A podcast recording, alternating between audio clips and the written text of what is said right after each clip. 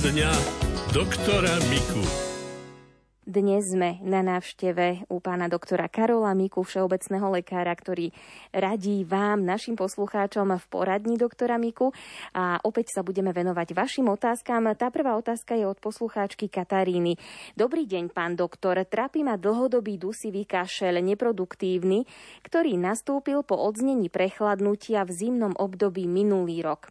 Obvodný lekár vylúčil pľúcne chlamídie aj mykoplazmy, krv a moč sú v poriadku a alergény z krvi sú bez nálezu. Krčný lekár takisto povedal, že tam nemám žiadny nález, aj rentgen krku bol bez nálezu.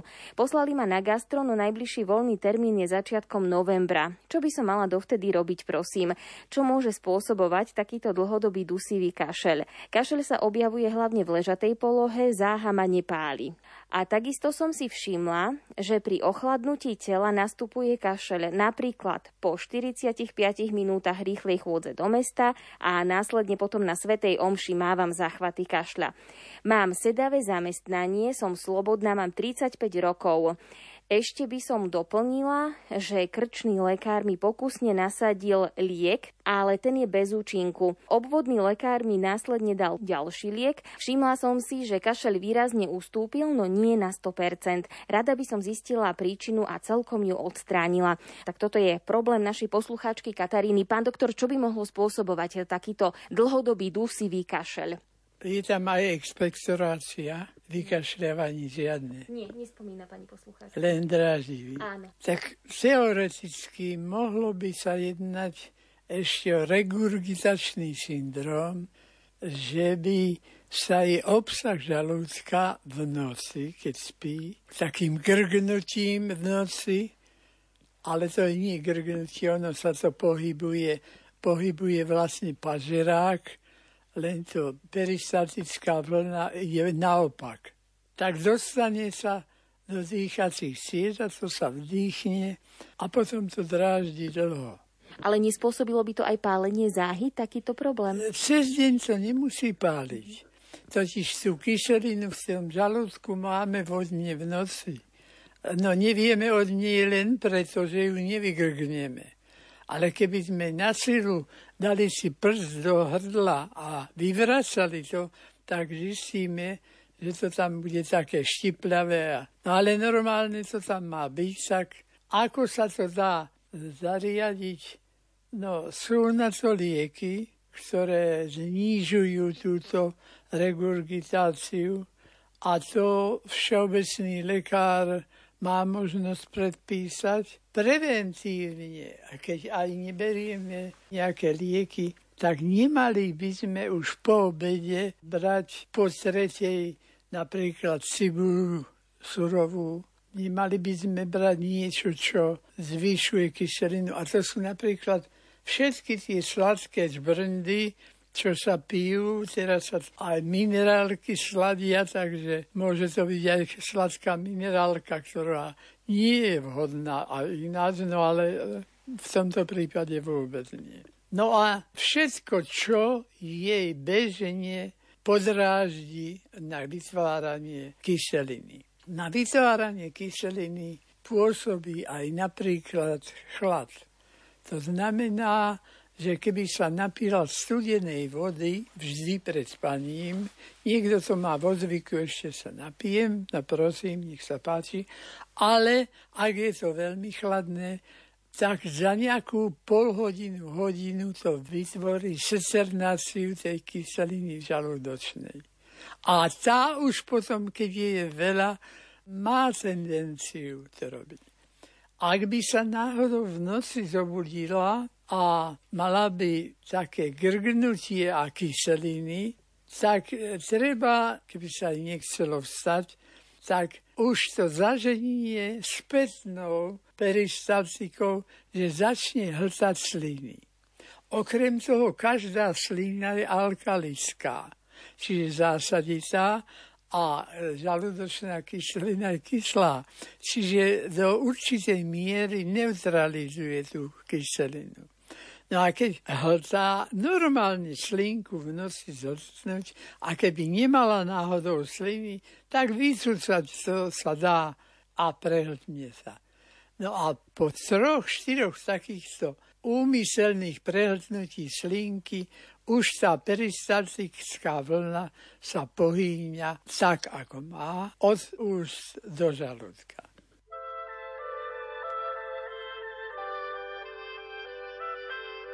Zdá sa ti nudný celý svet, niet v ňom rytierov lásky niet. Za pohled nikto nedá ti hrát, nezahra pod oknom, mám ťa rád. Nezahra pod oknom, nezahra pod oknom, mám ťa rád.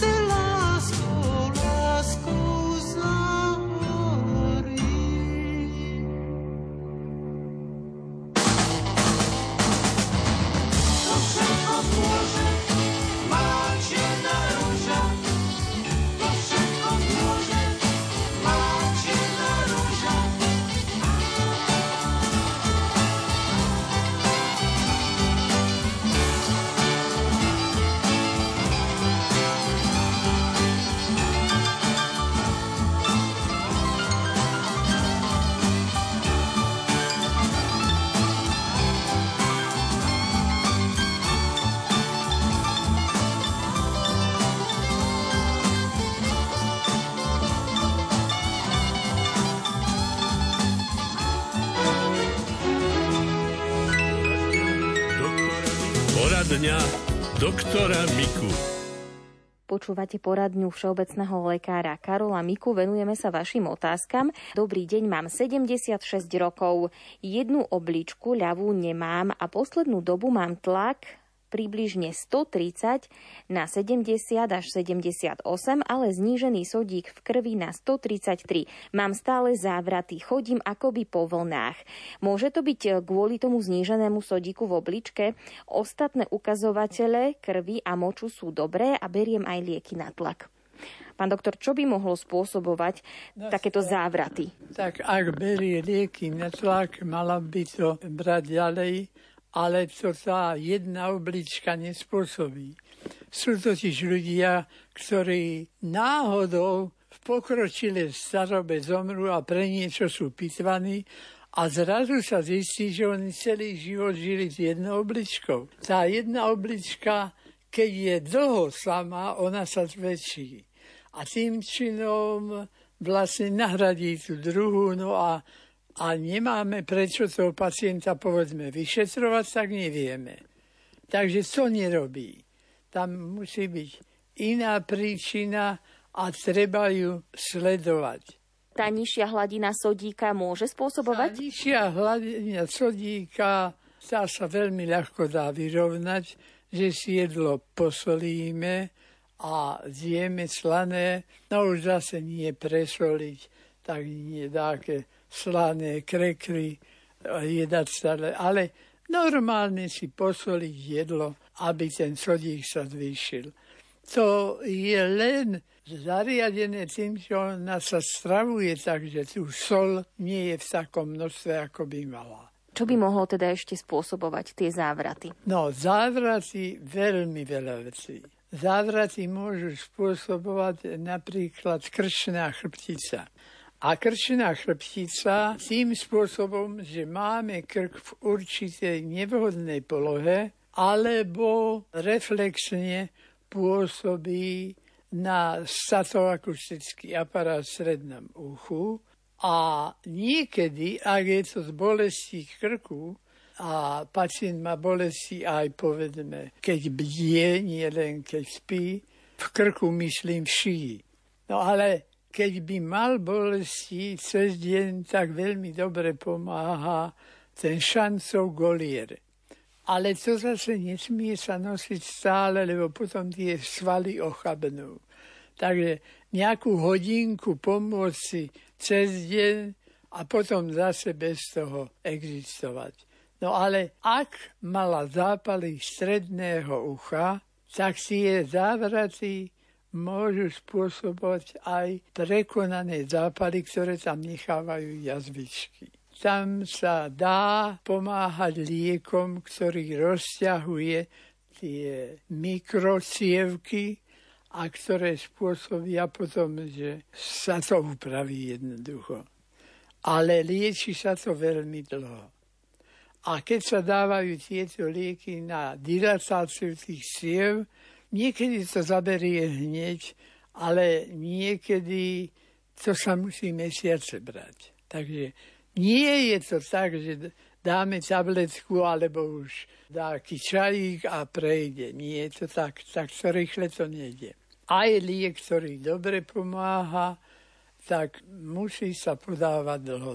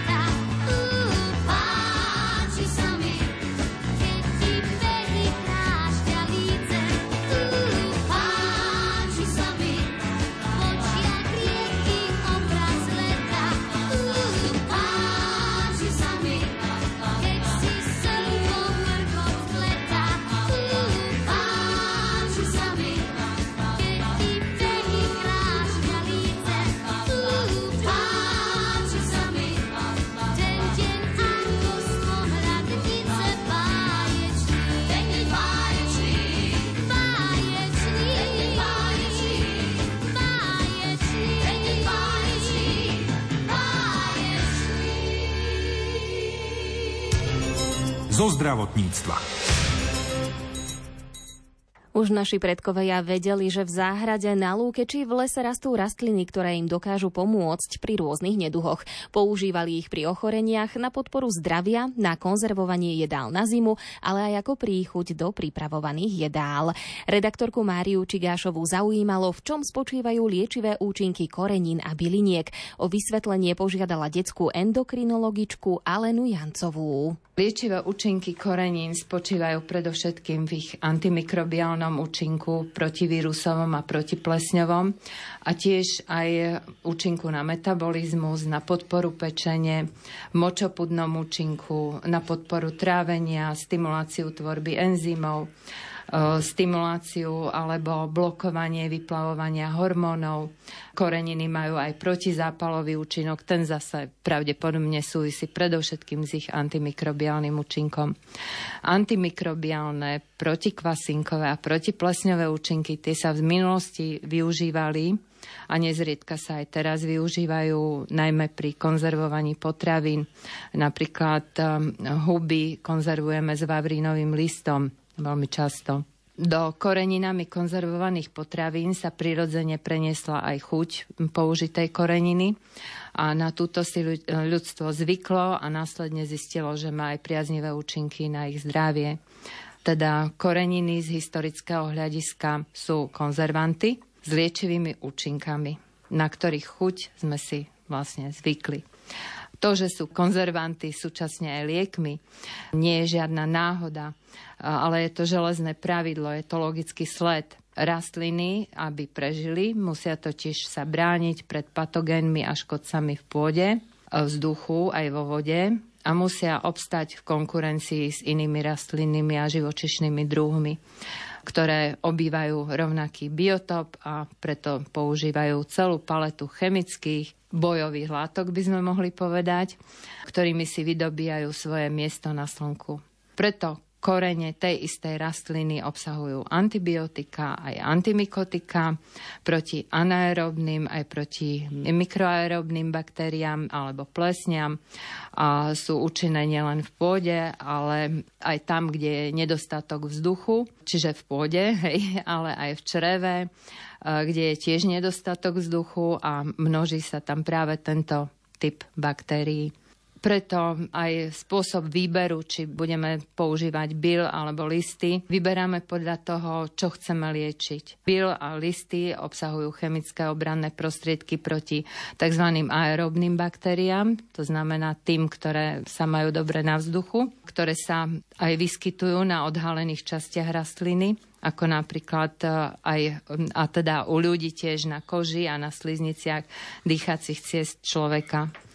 A na prípravu antibiotického čaju preto potrebujeme váriť nielen listy tej istej rastliny, ale aj semena, a to na jednu chorobu to a na inú to. To sa týka aj rastlín, ktoré používame ako koreniny.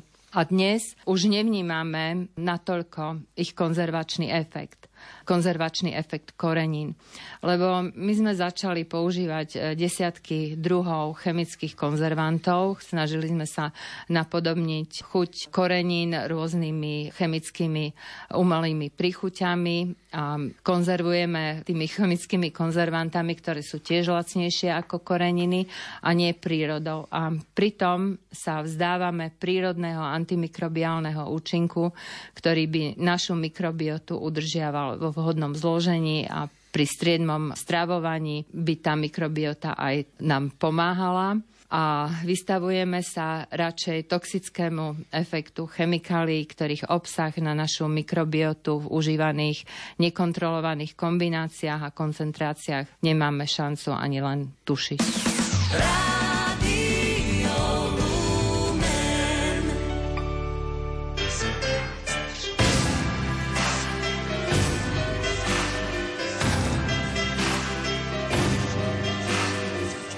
Například východ slunce a vítr ve větvích,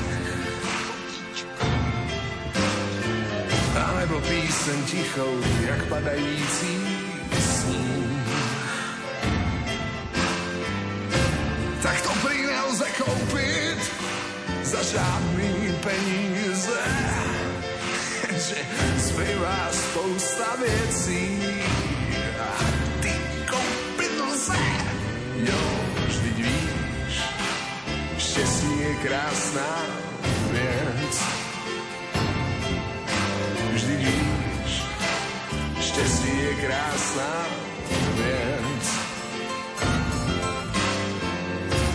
Štěstí je tak krásná, pichová věc, ale prachy si za nej nekoupíš. Jo, jo, karton na oborek a taky porcelán. S modrýma cibulkama a pety parmazán. Pět kilo hráků nebo džímsy, Calvin Klein. Tak možná, že to není štěstí, ale ale je to fajn, jo, vždy víš, štěstí je krásná věc. Vždy víš, štěstí je krásná věc. Štěstí je tak krásná,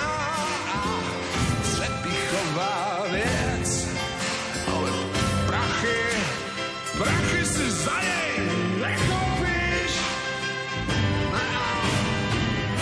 Například východ slunce a vítr větví, alebo, alebo píseň tichou, jak padající sníh. Tak to prý nelze koupit za žádný peníze, jenže, jenže zbývá spousta věcí a ty koupit lze. Takovej východ slunce je celkem v pořádku.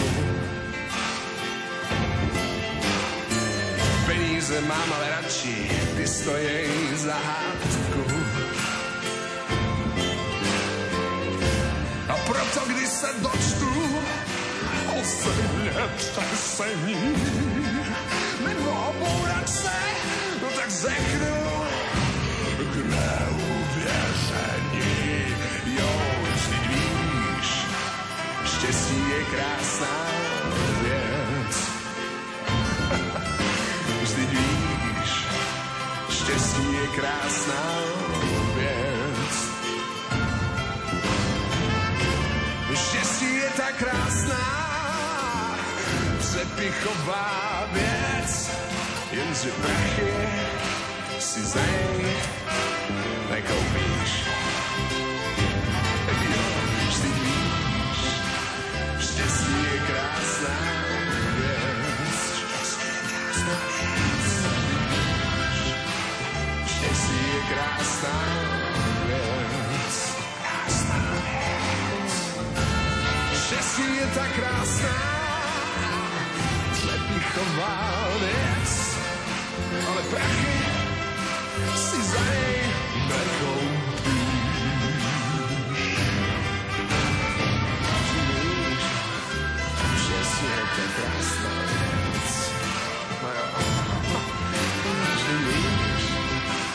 Víš, štěstí je krásná věc. Štěstí je tak krásná,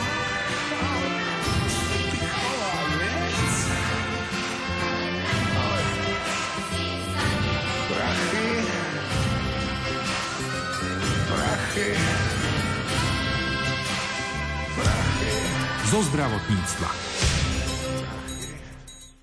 V podnetoch, ktoré dostáva úrad komisára pre osoby so zdravotným postihnutím, sa bežne uvádza, že došlo k porušeniu povinností súdom ustanoveného opatrovníka ľudí s mentálnym postihnutím. Informovalo, informovala o tom komisárka Zuzana Stavrovská. Žiadajú preto reformu systému opatrovníctva, ktorá by zabezpečila plnú ochranu práv a samostatného rozhodovania pre ľudí s mentálnym postihnutím. Podnety podľa komisárky upozorňujú na to, že opatrovníci nerešpektujú záujmy človeka, ktorého záujmy majú obhajovať. absolútne nerešpektuje jeho vôľu, naklada s jeho financiami, vyčleňuje mu peniaze, dvadsať eur týždenne, viac mu netreba. Nesúhlasí, aby si ten človek svoje našetrené peniaze minul na to, čo by potreboval, napríklad nákup po, počítača, telefónu. Čiže absolútne reguluje jeho rozhodovanie. Reguluje jeho rozhodovanie nielen v právnych úkonoch, ale aj v tom, že s kým sa ten človek bude stretávať, na aký výlet pôjde, či pôjde na návštevu alebo do kostola, jednoducho riadi celý jeho život. Toto proste nemôže naďalej trvať. Čiže preto je dôležité podporovať rozhodovanie, aby sme tú autonómiu ľudí zachovali v tom najväčšom rozsahu. Samozrejme, môže sa stať, že ten človek nebude schopný rozhodovať ani s podporou, a to sú naozaj veľmi tie už ťažké stavy zdravotného postihnutia, kedy nie je schopný s podporou prijať rozhodnutie s následnou vážnosťou a následkami, ktoré zákon predpokladá, a v takýchto výnimočných prípadoch by súd mohol rozhodnúť o ustanovení za opatrovníka, obmedzení, ale naozaj ako krajný prostriedok, nie ako prostriedok číslo jedna. Aj preto treba do slovenskej legislatívy zaviesť právny nástroj podporovaného rozhodovania, ktoré by bolo zabezpečené podporcom. Pokračuje riaditeľka Republikovej centrály Združenia na pomoc ľuďom s mentálnym postihnutím Iveta Mišová. Naše združenie na pomoc ľuďom s mentálnym postihnutím už veľa rokov, od roku dvetisícdesať sa snažíme zmeniť legislatívu v tom zmysle, aby boli zavedené moderné právne nástroje na ochranu zraniteľných ľudí. Momentálne je možné len to nahrané rozhodovanie, čiže obmedziť človeka spôsobilosti, ak sa nedokáže sám plne rozhodovať, a nejaký iný nástroj nemáme. Ale my poznáme nielen zo zahraničia, ale poznajúc ľudí s mentálnym postihnutím a ľudí s problémami v oblasti duševného zdravia, tak vieme, že oni sa dokážu rozhodovať, len potrebujú k tomu určitú pomoc a podporu. A táto pomoc a podpora nie je legislatívne ukotvená. Aj v dnešnej dobe mnohí rodičia vlastne realizujú podporované rozhodovanie. Ja sama som rodič, mám syna s Downovým syndromom, dospelého syna, a určite mu radím, a takisto aj môj manžel, brat, sestra, radíme mu, keď musí robiť nejaké dôležité rozhodnutia. Ale môže nastať situácia, ako napríklad idete do banky, on chce uzatvoriť nový účet, tak ten bankový úradník vám môže povedať, ale vy tu nemáte čo hľadať, bankové tajomstvo, ten človek tu má byť sám. A vtedy nastáva problém. Čiže chceme sa vyvarovať takýchto situácií a chceme, aby tí podporcovia a rodičia, príbuzní a ďalšie osoby, aby získali tú legitimitu v zákone a aby bola teda aj určitá kontrola. Čiže na jednej strane chceme, aby bola určitá ochrana týchto ľudí, ale na druhej strane chceme, aby mali zachované aj ľudské práva. Systém podporovaného rozhodovania, ktorý pomáha ľuďom s mentálnym postihnutím, sa podľa predsedu Národnej rady občanov so zdravotným postihnutím Branislava Mamojku osvedčil aj v zahraničí. Tento proces, ako vo svete prebieha dosť, myslím, intenzívne.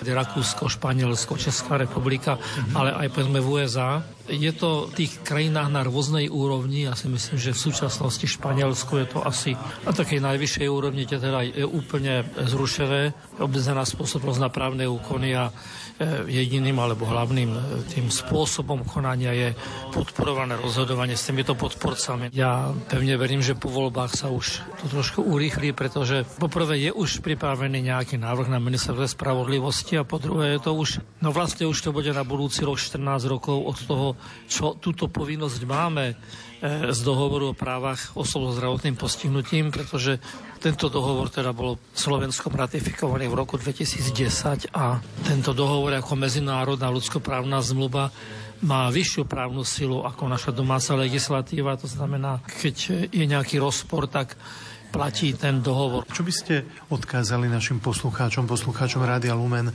keď majú takéhoto syna, dcéru v rodine a váhajú, že či naozaj nebude takéto dieťa ohrozené? Bali by ste sa toho? Ja by som sa toho nebal, ale zoberte si ľudí, ktorí sú bez akéhokoľvek zdravotného postihnutia a rozhodujú za seba a nerozhodnú vždy úplne dobre. To znamená, treba všetkých ľudí ja nejak obmedziť a dať im niekoho, kto za nich bude rozhodovať.